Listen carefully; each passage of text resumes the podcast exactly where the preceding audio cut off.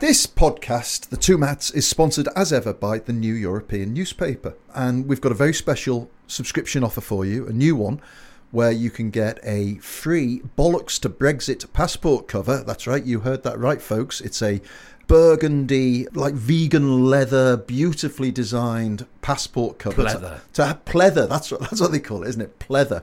To hide your um, new British blue. The shame of the blue shame, the shame of the passport. blue passport. And you can get your free Bollocks to Brexit passport cover free with a subscription to the New European from just £1 a week. So to take this fantastic offer, and trust me, if you like this podcast, you will absolutely love the New European, go to theneweuropean.co.uk forward slash two mats. That's the number two, M A T T S, and there's a link in the show notes. Hey, it's Danny Pellegrino from Everything Iconic. Ready to upgrade your style game without blowing your budget? Check out Quince. They've got all the good stuff shirts and polos, activewear, and fine leather goods, all at 50 to 80% less than other high end brands. And the best part? They're all about safe, ethical, and responsible manufacturing. Get that luxury vibe without the luxury price tag. Hit up quince.com slash upgrade for free shipping and 365 day returns on your next order. That's quince.com slash upgrade. Hiring for your small business? If you're not looking for professionals on LinkedIn, you're looking in the wrong place. That's like looking for your car keys in a fish tank. LinkedIn helps you hire professionals you can't find anywhere else, even those who aren't actively searching for a new job but might be open to the perfect role. In a given month, over 70% of LinkedIn users don't even visit other leading job sites. So start looking in the right place. With LinkedIn, you can hire professionals like a professional. Post your free job on linkedin.com slash people today. Hi, this is James Ball. I write every week in the New European on what's happening behind the scenes in Westminster and across the world. If you'd like to enjoy more from the New European, do join us by subscribing at theneweuropean.co.uk forward slash subscribe. Hello, snowflakes. Welcome back to the New European podcast from the people who bring you the New European. My name's Steve Anglesey, the editor of the New European. If you like what we do, please join us by subscribing at theneweuropean.co.uk slash subscribe. Coming up on the New European podcast, I'll lose my place and start rambling on about Peppa Pig and making the noise of a car starting. Then the great Mitch Benn will return and we'll be putting more putrid politicians and pompous pundits into our hall of shame. I'm recording this at a time when we're finding out more about the awful and awfully inevitable events in the channel. We'll be covering that issue in depth in the next print edition of the New European, which is available on Thursday, December the 2nd. We'll be talking about it here next time too. But here, it's been another absolutely normal week for the government. And Dominic Raab kicked it off by saying, I've got total faith in the Prime Minister who has successfully dealt with getting us through Brexit. I didn't know that, did you? Boris Johnson has successfully dealt with getting us through Brexit. So when you've read about things like these this week, all of these are successes. New import duties on Christmas presents sent to the UK by relatives in Europe. Brexit success. New fees just to enter EU countries under a scheme similar to the ESTA scheme used in America. That's a Brexit success. British customers can no longer order stuff from Amazon using a credit card because Visa have racked up their transaction rates. Now an EU cap no longer applies to us. It's a Brexit success. And major reports found that the government's planning for a potential pandemic was hampered by taking significant time and resources away to work on a no deal Brexit. It's a Brexit success. Tax cuts for free ports, which were another supposed Brexit benefit, have been watered down by Rishi Sunak because Rishi Sunak has realised what the rest of us have known for a while. They're simply going to drain tax-paying businesses away from parts of Britain rather than attracting the world to Harwich and Goole. It's a Brexit success. British pies are going to be banned from export to Europe if their ingredients don't come from an approved farm or factory. It's a Brexit success. And Beefeater restaurants are handing diners a menu of dishes they can't order, which includes the Big Dipper burger, fired up fries, and the flame grilled combo. All of my favourites. And those are because of supply line issues, partially caused by Brexit. It's a Brexit success. There's going to be a shortage of alcohol at Christmas because of supply line issues, again, partially caused by Brexit. It's a Brexit success. Oh, and we kicked off a week of new negotiations with the French, with one of our side calling Emmanuel Macron a prickly bugger, which surprisingly didn't lead to a cooling of relations to end the posturing on both sides, which we need to stop tragedies happening in the Channel. Brexit success, as far as the eye can see.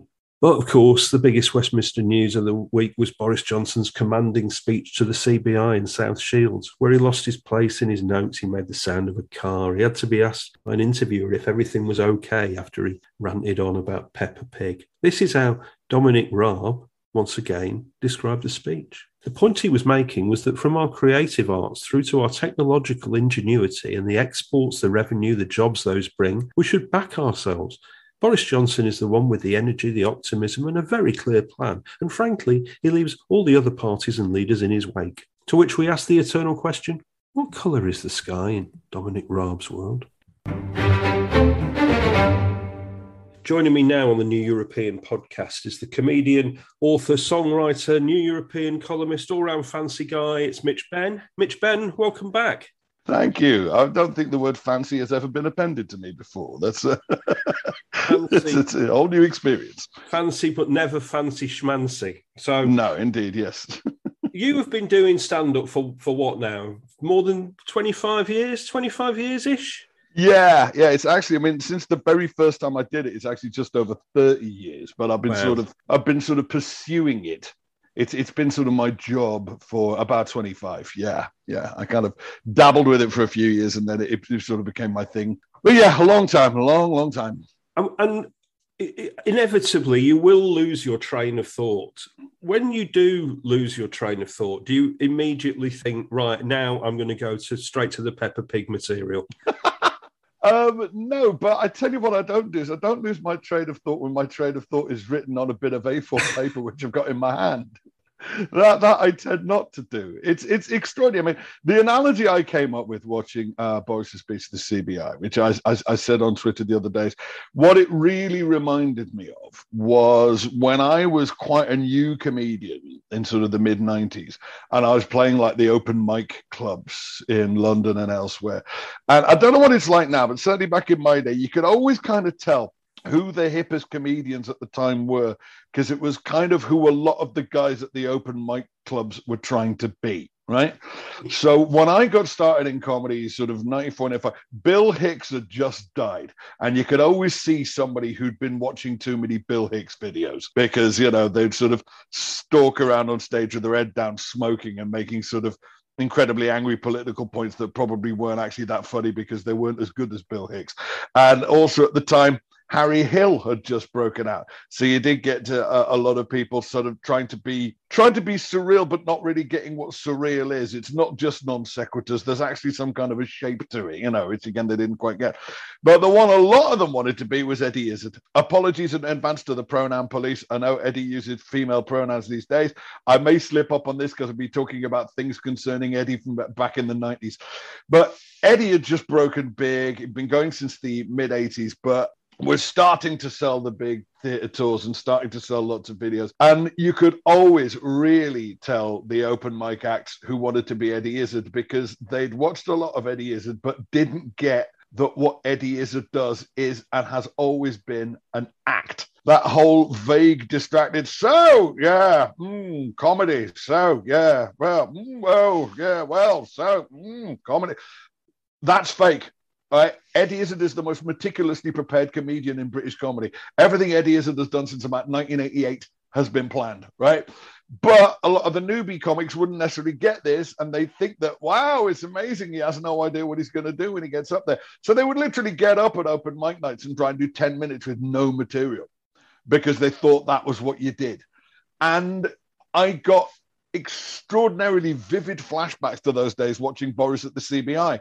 It was, I don't know, in, in, in both, well, I mean, Boris's whole problem is that he is entitlement made flesh. Um, and isn't he? Um, he's just, he's the world's most entitled person. And he has, on many occasions, gotten away with either turning up completely unprepared or prepared, pretending to turn up completely unprepared and just winging it purely on charm. And it was quite interesting seeing him realize that that wasn't, you could tell that he knew it wasn't working. And I think that was new. Yes, he you looked know, a bit rattled, didn't he? Yes. He really did. I think you could tell that, you know, um, oh, I'll, I'll, I'll go on about Peppa Pig. That'll get him back. And it didn't. And you could actually see him notice it not getting them back.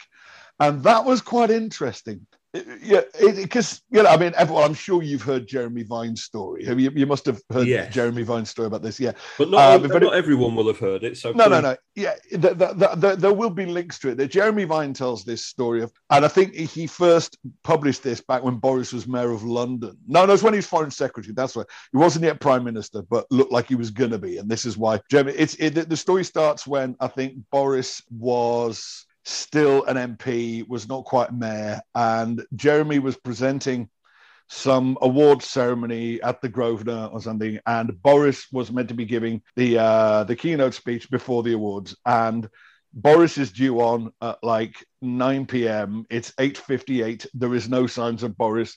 Boris comes hurtling in with his tie undone. Jeremy, Jeremy, marvelous to see you. Marvelous to see you. Where, where, where, where, where the bloody hell are we? It's it's the uh, the um, it's it's it's the insurance awards. Right, right, right. Insurance awards. Um, uh, who's giving the speech? You are. Am I? Oh bloody hell! Oh, oh right. Um, um, right. Has anyone got a pen? Has anyone got a pen? You get go borrow a pen. Somebody gives him a pen. Boris starts making notes on a napkin. The only two words that are visible are sheep and shark. Boris know, uh, ladies and gentlemen, please uh, uh, welcome your keynote speaker, Boris Johnson, Right Honourable Boris Johnson MP.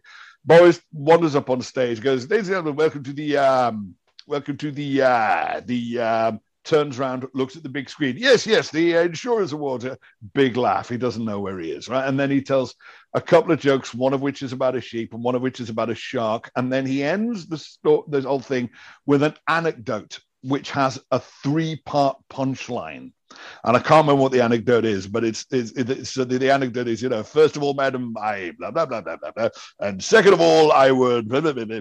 and third, um, well, I can't remember what the third thing was. So I'm sure it was very amusing. And, and he gets this huge laugh, and off he goes, right? And everybody's completely, completely beguiled because he patently had no idea where he was and just got up and, and winged it on pure charm. And everybody says, oh, Boris, what a trooper, right? It's about seven or eight years later. Boris is now mayor. Jeremy is presenting another award ceremony, probably still at the Grosvenor because that's where they do all of them. And this time it's for the like the Farmers Weekly Awards, right? And again, Boris is the keynote speaker. Boris is due on at about nine. It's 8:58 p.m. There is no signs of Boris. Boris comes hurtling in with his tie undone. Jeremy, Jeremy, marvelous to see you. Marvelous to see you. Uh, where the bloody hell are we? Uh, it's the Farmers Awards, Boris. Right, right, right, right, right. And uh, who's giving the speech? You are. Am I? Oh, bloody hell. Um, um, right. Has anyone got a pen? Anyone got a pen? Somebody gives him a pen. Somebody gives him a napkin. He starts making notes. The only two words visible are sheep and shark.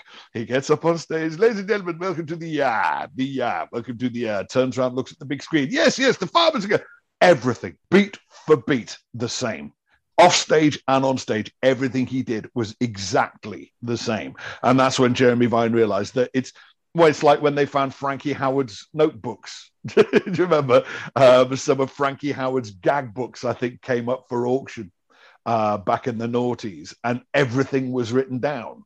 All those little uh, apparently spontaneous, yeah, no, no, oh, don't you dare. Oh, please yourselves. It was all written down every word of it. And so, yeah, every so, but the thing is, I think there are times when Boris genuinely is unprepared and just tries to wing it on charm, and he always gets away with it. And the other day, I think for pretty much the first time when anybody's been watching, he didn't, and I could tell that was you could tell it was really rattling him, uh, and it will be. It, it, it will be rattling the conservative party as well because they they keep him on for that that's why they keep him there they know he's not up to the job at all on any kind of administrative level or on any kind of professional level.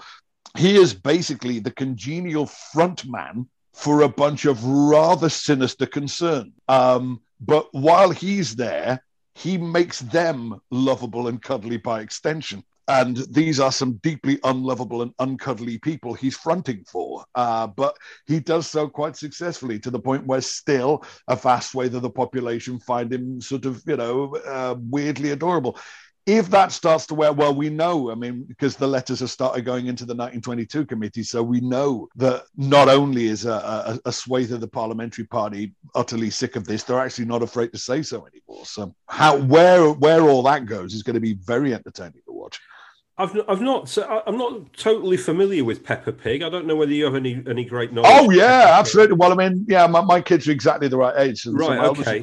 I mean, uh, Peppa Pig. Uh, gone. I, I, was going to say I, have I've picked up that something that is often said in Peppa Pig is if you want to jump in muddy puddles, you must mm-hmm. wear your boots. And Boris Johnson strikes me as a man who jumps in many mud, muddy puddles without the benefit of actually putting his boots on first. Absolutely, yes. Well, because I don't know if, if somebody else is going to get him some more shoes. No, I'm absolutely, I'm absolutely of the, I'm, I'm of very much of the Peppa Pig generation because my kids were born in 2005 and 2008, and Peppa Pig I think started in 2003. So certainly, uh, when my kids were little, my, my my household very closely resembled Peppa Pig, and uh, Daddy Pig, I think, was very closely modelled on me. Um, so, no, I'm, I'm, a big fan. I've not been to Peppa Pig Land because I don't think Peppa Pig started to go kind of Disney big until my kids are a bit grown up to be watching it. If it's anything like uh, Legoland or the Harry Potter experience, then it'll be extraordinarily good fun and mind-bogglingly expensive. Yes, I mean, I was, I was just talking about I was just talking about Dominic Raab earlier, and, and one of the yeah. things that I noticed about Dominic Raab's many media appearances this week was that he said he had been to Peppa Pig Land, and they said, "What's it like?" And he said it was a it was a, an afternoon of my life that I will never get back, and and. He, he has been in a cabinet meeting with Priti Patel and uh, Nadine yes, Dorries. Yes. So, I mean, imagine how bad it can be. Could you get a good TV series out of this uh, out of this uh, this this government? Do you think? I mean, we we did ask this on Facebook. We had a lot of votes for the Muppets. Obviously, Dieter Novak said the Wooden Tops. Ian Wells said. I, I mentioned this because this was the first film I ever saw at the cinema. He said this Boris Johnson reminds him of the Blue Cat Buxton, who took over and screwed up the Magic Roundabout. Do you remember Dougal and the Blue Cat? I've never actually seen Dougal and the Blue Cat. It's semi-legendary. Yeah, it's it's yeah. this. Um, it's it's it's the well, as the title suggests, it is the Magic Roundabout movie. Uh, and weird, it's I remember. It's well, it's particularly um, it, it's particularly popular with acid casualties. Um, um, Let's draw a veil over that. Then. Yeah, I've never actually seen it, but apparently it is even more trippy and psychedelic than the TV show was. But I very much like to see it at some point. I mean, Edwina Simmons said this yep. might be one for you. She said that the front bench at PMQs reminds me of the are they called the Skeksis from the dark? Oh yeah, oh, that is, it, the Skeksis are more sort of the House of Lords, aren't they? You know, right. Okay. I think you know there was there was something sort of um, sinister and decrepit about the Skeksis. Uh, I, I, always think the Skeksis are more like the House of Lords and House of Commons. Um, this I don't know. I don't know. I mean, this is the weird that they, they. I'm just trying to think. I mean, because it's it's not just that they're nasty. They're nasty and incompetent. That's the thing. They're, they're, they're nasty in a, a chaotic kind of way. So all the obvious comparisons fall down one way or the other. Yeah, they're, they're not sort of the Empire from Star Wars because the Empire from Star Wars were quite competent. Um, trying to think who's who's who's evil and useless. Well, I'll uh, ponder that one. Yes, Pinky and the Brain, I suppose, and uh, yes. uh, you know, it's, it's, it's something it's something like that. But who's the brain? That's the trouble. I mean, it's just an entire cabinet of pinkies and no. Well, brain, I always used it? to think that Dominic Cummings and, and, Boris Johnson were were the brain and, and Pinky. You know, they were the Pinky. Yeah. Well, the thing about Cummings though is he's he's not as clever as he thinks he is. This is trouble. Being a genius is like being a great lover. If you have to go around telling people it isn't true. Yes, it's, this is this is very true. I mean, the last two weeks has been so bad for Boris Johnson that I think in, in 50 years they're going to have, have to ask Peter Jackson to recut all the footage to show that it was a happy and productive time after all. Uh, who would you like to replace Boris Johnson? Well, well oh, God, who would, well, out, out, of who they've got? Out of who, yes. Of who well, I don't know. Anyone. It's difficult, isn't it? Because on the one hand, you don't want anybody who's going to get their act together because that, that increases the chances of them winning another election in two years' time. But by the same token, you don't want it to be another complete shambles because that means two more years of chaos and poverty and despair for everybody. Uh, I don't know. I mean, let's. Uh, I mean, think in terms of who it's gonna be. I mean, the, the ones who are going to make the plays for it. Rishi's obviously going to make a big play for it. He's he's the one who's obviously going to. Gove, I think, has basically exhausted his currency. I don't, and I don't think anybody trusts him. No. That's the main problem. I think you know it's you know, to stab one party leader in the back might be seen as unfortunate. To stab two, and people start to see a pattern emerging. So I don't think anybody trusts Gove enough. Uh, then you start thinking about, I don't know. I mean, this is the trouble, though. I mean, in, in, in 2019, anybody with a mind of their own got kicked out the party. It's he's, he's ended up in a similar kind of situation to Thatcher in her twilight years. That there was she was surrounded by yes men and, and and anybody with anybody with any kind of leadership qualities had long since been purged. So i mean are we talking about i know a return of somebody from the previous generation who has somehow managed to survive the great stalinist purges of 2019 like jeremy hunt presents himself? I mean i've always said I, i'd quite like to see jeremy hunt as prime minister just really have a couple of years of newsreaders trying not to say it. Um um, oh dear! This issue of the New European, issue two seventy, you, have written about Keir Starmer, who's obviously, you know, Labour have taken a, a, poll lead, haven't they? But it's more to do with the government being terrible than people really loving Keir Starmer. What are your big ideas about how Keir Starmer could break through? Just tell me one of them. so, I know I said leak a sex tape. I remember. Yes. Um, yeah. I don't have the article in front of me. No, I remember that was one of my suggestions. Was accidentally on purpose leak a sex tape because, well, you know, we're up against the most priapic prime minister of of, of, of modern times. Perhaps not the most sort of carnally reckless prime minister ever, but certainly the most carnally reckless prime minister we've had during a time when the public got to find out about that kind of thing. Whereas Keir can't help but come across as a bit frigid and boring by mistake. So yeah, if a privately videoed intimate moment were to accidentally on purpose make its way out onto Pornhub, people might see it, start seeing them in a whole new light. And so we we ask readers about listeners about this as well. And David Tillings said, have he, he picked up on your theme. He said, have sex with an American tech lady without giving her any business funding. This would show yes. fiscal responsibility. Thank you, Daffy. Yes. Yeah, yes, that's right. Yes. So, so have sex with a have sex with an American woman starting a startup company, and don't give her a hundred grand, and that and there's instant moral high ground. It's wonderful, isn't it? Uh, Richard Owen also said, communicate exclusively through some kind of freestyle rap, supported by Angela Rayner beatboxing. So you know, I can yeah, see that yeah, I think my skin is crawling at the very thought of that. And I think my final suggestion was do something about the hair because there's never been a more stark tonsorial contrast between two party leaders, has there been? Keir looks like he irons his hair into place every morning, and Boris looks like he sets a bomb off on his head every 20 minutes or so. So it's uh, yeah, maybe this maybe the contrast is just too stark. I said, you know, you should start letting that quiff droop down over one eye like Bryan Ferry. or Phil Oakey, maybe. Yes, or Phil Oakey. Yes, just go full full Oakey. Never go, go full, Oakey. You um, never go full Oakey. Finally, finally, yes. as somebody who is working in the arts, you've got you must be delighted that the culture secretary is somebody who's as well briefed as Nadine Dorries. Uh, yeah, no, it's I mean, well, she it's the fact that she doesn't know what Channel Four is is sort of slightly less scary than the fact that she keeps threatening people who report things she doesn't like. I mean, she genuinely seems to be under the impression that being Minister of Culture and the Arts means you're in charge of all culture and all arts and you can get rid of any that you don't like, which I don't think is quite the job description. But she's she's from Liverpool, isn't she, Nadine yes, She yeah, well, it's the same kind of feeling I get with Esther McVey. It's a, you know, you've got to be a very special kind of person to grow up in Liverpool, being a similar kind of generation to me, and then join the Conservative Party. It's a, it's a very interesting route your life has taken. If that's where it ends up, if it starts off in Liverpool and ends up on the Tory front bench, then yeah, that's a that's a very curious path you've taken there. A curious path indeed. Thank you so much. It's great to have you back on the podcast. We will speak soon. Mitch Benn. Thank you, Steve. You can read all Mitch's columns by subscribing at the neweuropean.co.uk slash subscribe. You can read his column on Keir Starmer and his need to make a sex tape, uh, or maybe not, uh, in issue 270 of the New European. That's at Newsagents now. Thanks again to Mitch Benn. You can read Mitch in issue 270 of the New European in Newsagents now. You can read all his columns for us by subscribing at the neweuropean.co.uk slash subscribe. So before the Hall of Shame, a reminder that Charlie Connelly's Great European Lives podcast is available now. It tells the life stories of amazing Europeans in short 10 minute bursts. It's a superb listen. It's available wherever you got this podcast.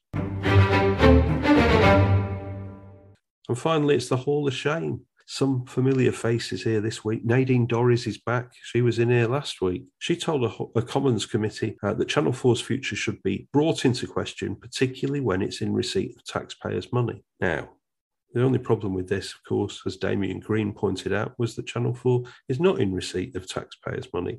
And when he did point this out to Nadine Dorries, she came back with this thing as so, yeah, although it's, and yeah. Who does she think she is with that sort of response? The Prime Minister. Talking of him, Boris Johnson is in the Hall of Shame, and not just for his CBI speech. His plan for a Brexit bridge between mainland Britain and Northern Ireland has finally been scrapped after it would be decided that it would be too expensive and too unworkable. Its route would have run through a Ministry of Defence dump of more than 1.5 tonnes of unexploded munitions, and because of the great depth of much of the 22 mile route, the project would have required 54 support towers of heights never achieved by architects anywhere in the world. Apart from that, it was absolutely perfect. Alack, egad, Harumph, and Widdecombe Corner. It's cancelled this week because Anne Widdecombe's column is not in the Daily Express. But Anne Widdecombe's chum Nigel Farage is in the Hall of Shame. Just think, it's just over a year ago that Nigel Farage was flying free in luxury to the USA when most of us couldn't. He was taking part in rallies for the President of the United States. He was on nationwide TV in America. He was all over the media. He was staying in the best hotels. He had access to the White House. He had free drinks, free food, free hotels, everything. And now he's making his dough by talking to Kerry Katona on GB News and selling birthday messages on the same service that Katie Price uses. Didn't karma great? But foremost in the Hall of Shame this week is Priti Patel. It's not just because of her lack of humanity and lack of diplomacy over the migrant boats issue, but also because she set up a post Brexit scheme which handed out fast track visas to work in Britain if you were a Nobel laureate or if you'd won a Turing Prize. She said this would attract the brightest and the best people to Britain. We'd handpick the people that we wanted from other countries while uh, saying no to the rest of them. How many scientists applied for the scheme in the first six months of this existence? None. Zero. And perhaps that's a lesson for people like Priti Patel. Perhaps it's a sign that some people have got higher standards than Priti Patel. Why take an open door into a country that wants to show the door to its nearest neighbours and to slam the door on the most desperate people on the planet? That was the New European podcast with Steve Anglesey. Thanks to you for listening. Thanks to our producer, Ellie Longman Rood. Episodes of the New European podcast are now released every Thursday. If you enjoyed this one, why not subscribe and rate and review it on your podcatcher of choice? If you'd like to enjoy more podcasts from the New European, please do check out Great European Lives with Charlie Connelly. And if you'd like to enjoy more from the New European as a whole, visit our new website and join us by subscribing at theneweuropean.co.uk slash subscribe. On social media, you can join our Facebook readers group. You can follow the New European on Twitter at the New European. You can follow me on Twitter at Sanglesey, S A N G L E S E Y. Until the next time we meet, so long, snowflakes.